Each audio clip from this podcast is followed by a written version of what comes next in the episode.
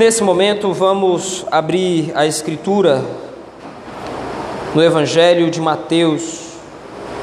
Vamos continuar as nossas meditações neste texto da palavra do Senhor.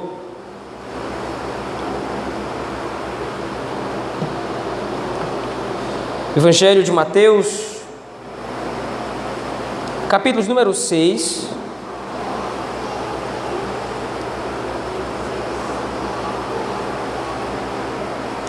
Apenas o versículo número 12, continuando a oração dominical, a oração que o Senhor Jesus Cristo nos ensinou.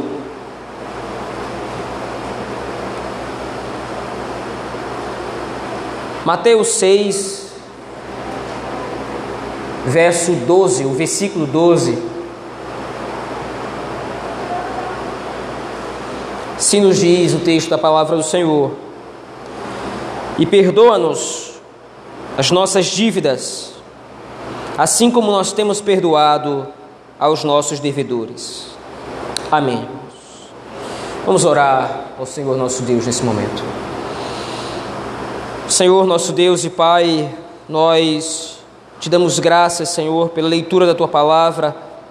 E agora clamamos e pedimos que o Senhor nos favoreça com o entendimento dela, iluminando-nos pelo teu espírito. Tem misericórdia, Senhor, de nós e pastoreia o nosso coração pela tua palavra. É assim que nós oramos, no nome santo e bendito de Jesus Cristo, teu Filho. Amém. Meus irmãos,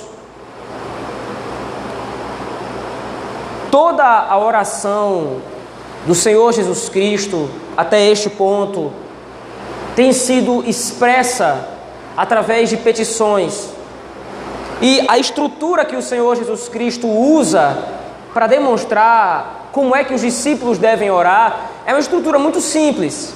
Até agora nós só vimos petições. Veja, Pai nosso que estás nos céus, santificado seja o teu nome, venha-nos o teu reino seja feita a tua vontade, tanto na terra como no céu. O pão nosso de cada dia dá-nos hoje. São orações, são frases muito simples.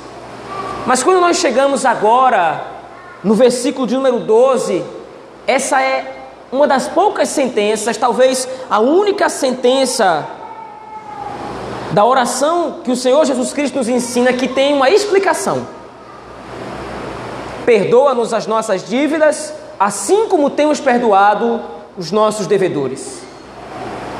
Veja, um princípio muito claro e evidente nesta oração, especificamente nessa petição que o Senhor Jesus Cristo faz aqui, precisa ficar claro para nós, porque se esse princípio ele não foi entendido, o ponto é que toda a oração também não foi compreendida. Veja, nós iniciamos o culto nessa manhã lendo o Salmo, o Salmo 136. E algo que é repetido, os irmãos devem ter certamente percebido, algo que é repetido ao longo de todo o Salmo é porque a sua misericórdia dura para sempre. A história do povo de Israel é contada e é entremeada com essa sentença, porque a sua misericórdia dura para sempre. O Senhor criou os céus e a terra, porque a sua misericórdia dura para sempre. O Senhor nos tirou da terra do Egito, porque a sua misericórdia dura para sempre. O Senhor destruiu Faraó com seus carros e os cavaleiros, afogando-os no Mar Vermelho, porque a sua misericórdia dura para sempre. Veja, esse é um princípio da Escritura que baseia toda a relação dos filhos de Deus com o próprio Deus. É a misericórdia do Senhor. E é esse mesmo princípio que está sendo trabalhado por Cristo agora, aqui no versículo número 12 de Mateus capítulo 6. Só que esse princípio da Escritura é demonstrado por Cristo através de um conceito também que vem desde o Antigo Testamento, desde Gênesis, e vai perpassando toda a Escritura. O Senhor Jesus Cristo coloca aqui para nós agora, diante dessa oração, o conceito da dívida. Veja, todo ser humano já nasce numa condição de dívida para com Deus. Veja, o que o Senhor Jesus Cristo traz de novo à lembrança dos seus discípulos aqui é que a oração ela é feita para Deus. Vocês estão orando ao Senhor. Nós não podemos achar que o, qual foi o motivo de o Senhor Jesus Cristo ter ensinado essa oração para os seus discípulos. Ele simplesmente, de repente, parou em determinado momento para dizer: Olha, vocês não sabem orar como convém, agora eu vou ensinar vocês. Não. Veja, a oração dominical, ela está dentro de todo o Sermão do Monte. E qual é o tema central do Sermão do Monte? É o reino de Deus na vida dos discípulos do Senhor. Agora então o Senhor Jesus Cristo está ensinando os discípulos a se relacionarem com o Pai Celeste, com o Rei. Mas o princípio primordial que Cristo ensina para os seus discípulos é a dívida. Todo homem nasce devendo ao Senhor. De onde é que o Senhor Jesus Cristo extrai esse conceito? Ele extrai do livro de Gênesis. Veja, Deus é o autor da vida. E sendo Ele o autor da vida, nós precisamos entender que todo ser humano, por causa disso, já está em débito com Deus. Veja, não é que Deus agora nos dá a vida exigindo alguma coisa em troca. Não é que Deus nos criou, não é que Deus criou todas as coisas já exigindo alguma coisa em troca. Não é esse o ponto, mas Deus sendo Criador, tendo trazido a criação à existência, tendo nos trazido à existência, isso já coloca sobre nós a responsabilidade de obedecê-lo. Já coloca sobre nós a responsabilidade de servi-lo. Não é uma relação de barganha. Deus nos dá a vida e nós damos a Ele alguma coisa em troca. Não existe troca. Existe o que pertence a Deus por direito, que é a obediência das suas criaturas. Mas veja, além ou ademais dessa responsabilidade natural que todo homem tem, todo ser humano tem para com o Criador, o Senhor Deus exige do homem uma obediência. Você não vai comer do fruto proibido. Você vai, não vai comer desse fruto. E aí o ser humano faz exatamente o contrário. Adão faz o contrário daquilo. Ele peca contra Deus, ele se rebela com o Senhor, ele deixa não somente de cumprir a sua responsabilidade enquanto criatura, mas ele se volta contra o Criador. Agora então, por causa desse ato de rebelião, todo ser humano nasce corrompido. Todo ser humano já nasce com a natureza do pecado em si, e o que é que demanda o pecado? O pecado demanda juízo da parte de Deus. A sentença foi decretada no momento em que Deus determina a obediência de Adão. Se você comer do fruto proibido, você vai morrer. Adão come. E agora transforma a relação entre Deus e homem numa relação de devedor para com aquele a quem devemos. Se nós não entendermos isso, nós não temos como entender o que significa essa oração que o Senhor Jesus Cristo coloca para nós. Todos nós precisamos estar, precisa estar claro na nossa mente de que todo ser humano nasce em débito com Deus. Você está numa dívida com o Senhor. E veja, qual é o único meio que você pode usar para pagar essa dívida. É, você, é se você morrer. A dívida que o pecado gerou para conosco diante de Deus é uma dívida não de riqueza, é uma dívida não de bens, é uma dívida espiritual. E essa dívida só pode ser paga satisfazendo a justiça de Deus. E a justiça do Senhor só vai ser satisfeita quando o transgressor morrer. Quando o transgressor for separado, quando o transgressor for banido da presença graciosa de Deus, com a sua morte, com a sua destruição, então a dívida é paga.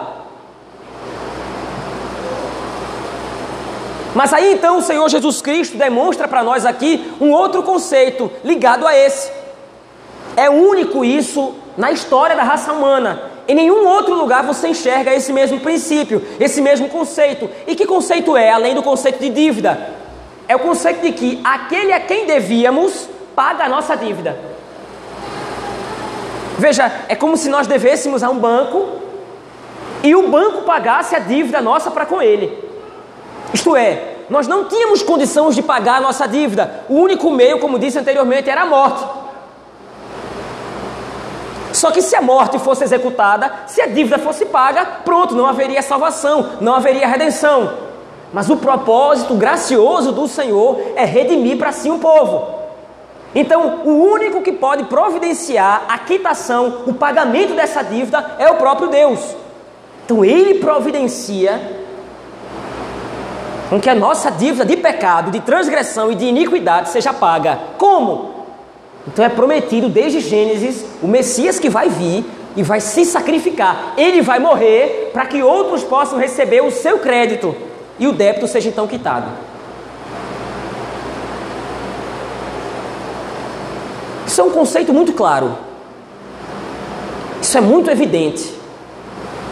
Mas veja, é assim que o Senhor Jesus Cristo nos ensina a orar a Deus. O Senhor Jesus Cristo, no versículo 11, nos direcionou a orar pelas nossas necessidades materiais, a orar pelo pão de cada dia. Nós precisamos disso, é uma necessidade do nosso corpo. E não somente essa necessidade, mas através do pão, como nós vimos domingo passado, todas as outras necessidades, elas são resumidas através dessa oração do versículo 11. O pão nosso de cada dia dá-nos hoje.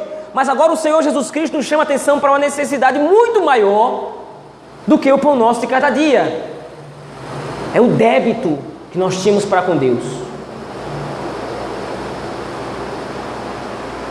Mas além disso, o Senhor Jesus Cristo junta a essa consideração o trato que nós devemos ter para com outros. É aí então que entra a parte B do verso 12. Assim como nós temos perdoado os nossos devedores. Veja, como agentes do reino, como filhos de Deus, mais do que qualquer outra pessoa na face da terra, nós somos o povo que entende a misericórdia e a graça do Senhor. Como? Nós éramos devedores, nós éramos pecadores, nós éramos indignos de Deus, do seu amor, da sua graça, do seu favor, da sua misericórdia. Mas Ele ainda assim, mesmo nós não merecendo, aplica tudo, todos esses benefícios à nossa vida. Qual é o motivo que nós temos para privar outras pessoas da mesma graça.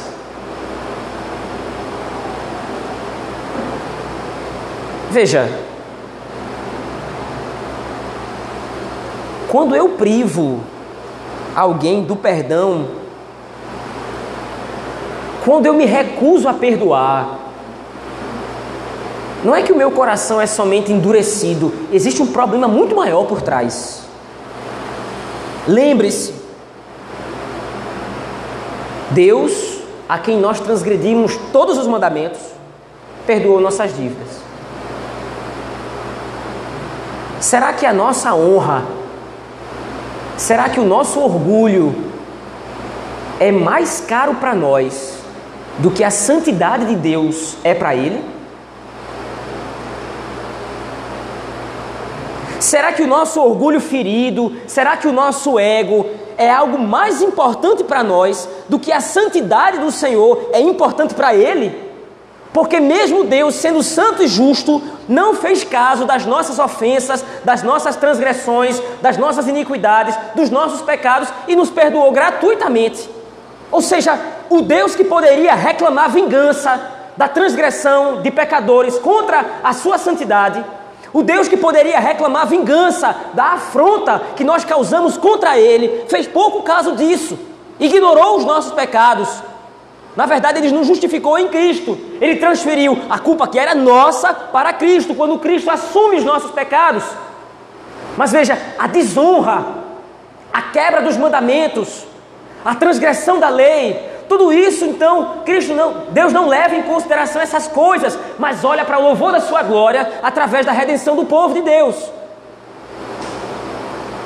Como é que eu posso então agora negar perdoar uma outra pessoa se os meus pecados foram perdoados diante de Deus? A minha arrogância a dureza do meu coração vai ser empecilho para que a graça do Senhor alcance outro através do perdão dos pecados que eu posso dar e devo dar em Cristo. Veja, é uma postura não somente de dureza de coração, é uma postura de arrogância, de prepotência. Eu sou mais importante do que Deus. Porque Deus, no seu altruísmo, resolveu perdoar os pecados, mas eu não vou deixar passar barato. Se Deus resolveu perdoar os nossos pecados, Ele fez isso porque Ele quis. Mas eu não vou perdoar Fulano, eu não vou perdoar Cicrano. Porque o pecado dele contra mim, o erro dele contra mim, me feriu muito. O que você acha que o seu pecado custou a Cristo? Não, mas o pecado dele me feriu, o pecado dele me magoou, eu estou com o coração partido porque ele me decepcionou. Ora, o que você pensa que aconteceu no Éden? Quando Deus cria Adão e coloca Adão num cenário onde tudo lhe era favorável e Adão dá as costas a tudo isso e desobedece ao Senhor.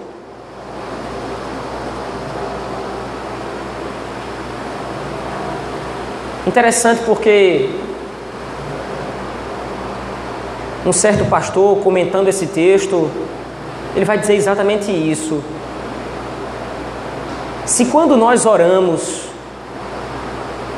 esta oração, nomes começam a vir na mente de pessoas que nós não conseguimos perdoar. Essa oração é completamente, completamente vã. Se eu oro a Deus e no momento que estou orando ao Senhor, o meu coração guarda rancor, guarda mágoa, nomes de pessoas que fizeram coisas contra mim e eu não consigo perdoar. Se, essas, se esses nomes vêm à minha cabeça, se esses nomes vêm à minha mente, isto é a ideia, isso é o conceito, isso é a demonstração de que eu não entendi o que o Senhor Jesus Cristo quer demonstrar aqui e muito provavelmente não nasci de novo. Porque no que consiste o reino dos céus? Eu recebi de graça a graça do Senhor. Eu recebi de graça, não custou nada para mim a salvação em Cristo. Os méritos de Cristo me foram entregues sem eu ter feito absolutamente nada. Como é que eu posso privar outra pessoa de receber a mesma graça, o mesmo favor? Que tipo de direito eu tenho de privar alguém de conhecer o Deus gracioso que me remiu gratuitamente.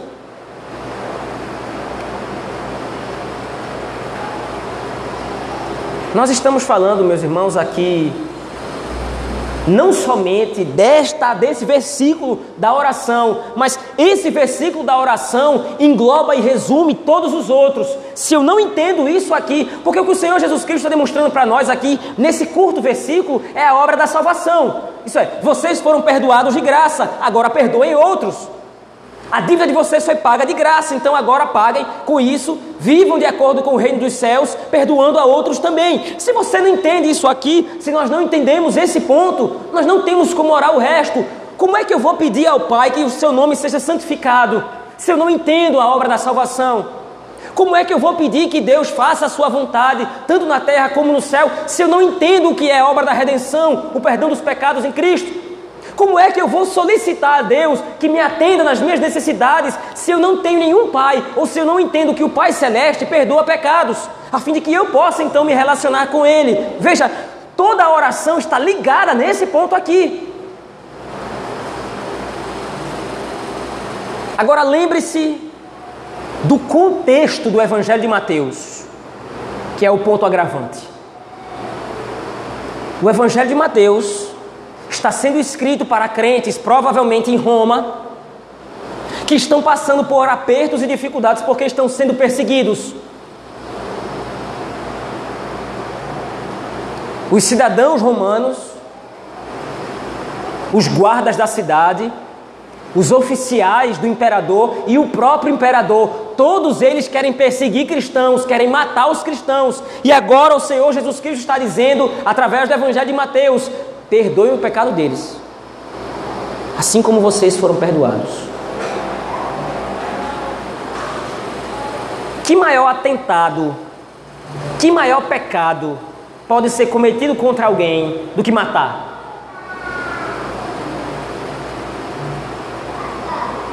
Mas é exatamente isso que Mateus está dizendo através desse evangelho. Olha, foi assim que o Senhor Jesus Cristo nos ensinou. Se eles se arrependerem dos seus pecados, perdoe. Se eles se mantiverem com o coração duro, então o Senhor vai tratar com eles, porque o Senhor não abandona a sua igreja. Mas se eles vierem e pedirem perdão a vocês, se arrependerem dos seus pecados, perdoem, porque aconteceu exatamente a mesma coisa com vocês. Hoje, nós não estamos vivendo períodos de perseguição, pelo menos não física, aqui no Brasil ainda. Você não está sendo ameaçado de morte? Você não tem guardas entrando na sua casa para puxar você de dentro de casa para ser queimado nas praças públicas? Mas muitas vezes nós resistimos em conferir a outras pessoas perdão, por muito menos. Às vezes o nosso coração é mesquinho, às vezes o nosso coração é hipócrita, porque nós não nos lembramos que a ofensa contra Cristo foi muito maior. O que nós fizemos contra Cristo foi muito mais grave, muito mais profundo, e muitas vezes nós fazemos pouco caso da obra de Cristo. E por causa de um olho torto, porque não me deu bom dia, porque não falou comigo direito, eu nutro ódio no meu coração contra o meu irmão. O Senhor Jesus Cristo já falou sobre isso no capítulo 5.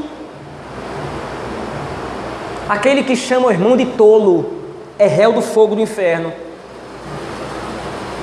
Qual é o ponto de Cristo?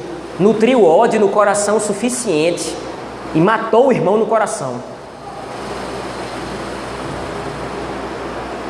É claro que o princípio que o Senhor Jesus Cristo aborda aqui, meus irmãos, ele deve ser aplicado a todos de modo geral, não somente aos irmãos. O Senhor Jesus Cristo está levando em consideração aqui a vida de modo geral, a vida completa, inclusive os ofensores, inclusive os ímpios lá fora, os gentios. O perdão deve ser ministrado a todos. No dia do juízo, então, quando o Senhor Jesus Cristo vier e pedir contas dos atos de cada homem, então ele vai se acertar com os ímpios e receberão a justa punição, não pelas ofensas que cometeram contra nós, mas muitas vezes essas ofensas são pecados contra Cristo, então Cristo vai se acertar com eles. Mas lembre-se, você serve ao reino dos céus. A sua vida não tem a ver com o que você faz ou deixa de fazer, a sua vida está ligada à glória de Deus.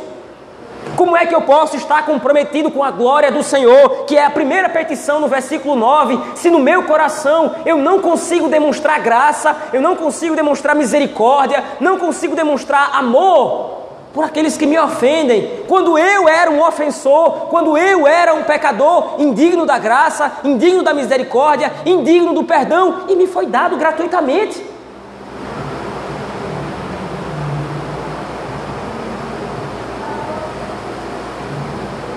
E o Senhor Jesus Cristo aqui, meus irmãos, preciso dizer isso.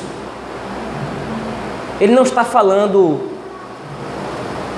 que devemos perdoar alguns pecados. Não existe ofensa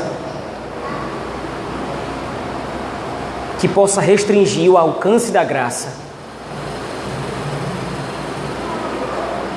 Não existe pecado maior do que a graça do Senhor.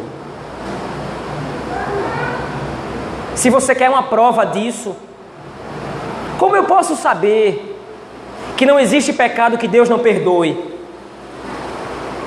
Como eu posso saber que a graça é sempre maior do que o pecado? Lembre-se da sua vida. Lembre-se do que você era até Cristo lhe alcançar. Ou se você já nasceu na igreja, já nasceu crente, lembre-se de todas as vezes que você caiu pelo caminho através do percurso da jornada cristã e de como a graça do Senhor o sustentou até aqui. E faça-se a seguinte pergunta: Será que se Cristo fosse tão mesquinho quanto eu sou? Ou será que se Cristo fosse mesquinho como eu, eu teria recebido toda a graça que recebi? Será que se Cristo se ofendesse fácil, tão fácil quanto eu me ofendo, eu teria recebido o perdão dos pecados que recebi? Tendo Cristo perdoado não um, dois, três pecados, mas todos os pecados que cometi e os que ainda vou cometer. Veja, mais uma vez, lembre-se, nós estamos falando aqui da prática da oração. A oração que é feita diariamente e constantemente.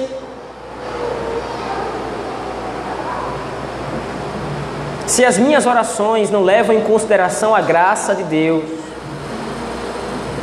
em ter me perdoado.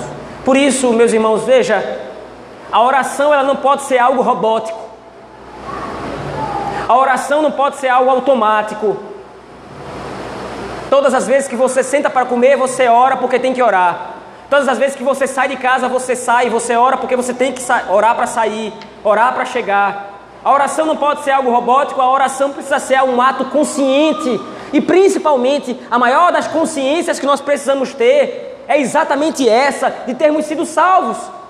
Veja, nós estamos repetindo aqui uma ideia muito simples, mas que é difícil de praticar diariamente. Lembrar que eu estou orando a um Deus que me salvou e que me remiu.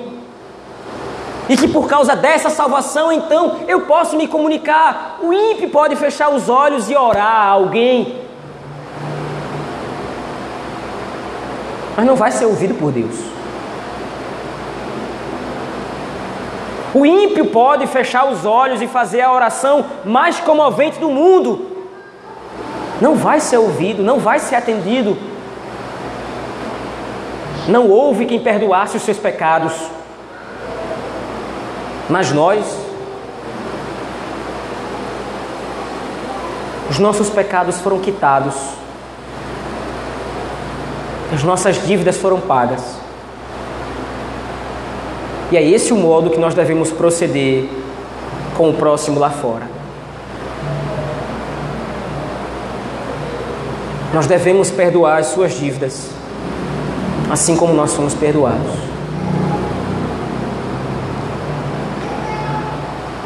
Meus irmãos, essa quinta sentença da oração que o Senhor Jesus Cristo nos ensina aqui demonstra para nós uma aplicação muito simples e muito direta. Nós devemos ministrar sobre os outros, nós devemos dar aos outros a mesma graça que nós recebemos do Pai em Cristo. o mesmo perdão gratuito que nós recebemos é o que nós devemos conceder a outros. O mesmo desprendimento em perdoar as ofensas que os outros fazem a nós. É o mesmo desprendimento que Cristo teve quando, olhando para os nossos pecados, olhando para as nossas iniquidades, fez pouco caso de tudo isso subiu na cruz para nos remir os pecados. Conscientes disso, lembre-se que você é um filho de Deus. Lembre-se que você é um agente do reino. E agora é exigido de você que você comunique a verdade do Evangelho a outros lá fora agindo como Cristo agiu. E principalmente nos seus momentos de oração, lembre-se, você está falando com Deus que lhe salvou. Você está falando com Deus que se esqueceu dos seus pecados. Não nutra no seu coração o rancor e ódio por outros, lembrando-se das ofensas alimentando o rancor. Isso não é mais próprio seu. Você agora foi liberto da escravidão do pecado. Os homens lá fora, os ímpios lá fora, alimentam em seu coração rancor e ódio porque não foram perdoados, porque não foram libertos. Eles se apegam às ofensas, eles revidam, pagam na mesma moeda, porque não tiveram seus, as suas ofensas pagas. Eles não acordaram da morte como você acordou. Isso deve nutrir no seu coração não ódio, mas ore para que o mesmo Senhor que perdoou as suas ofensas, através do seu perdão, possa demonstrar a graça e o favor dele, trazendo outros a mesma graça para servir o mesmo Cristo que você serve. Vamos orar ao Senhor, meus irmãos, nesse momento.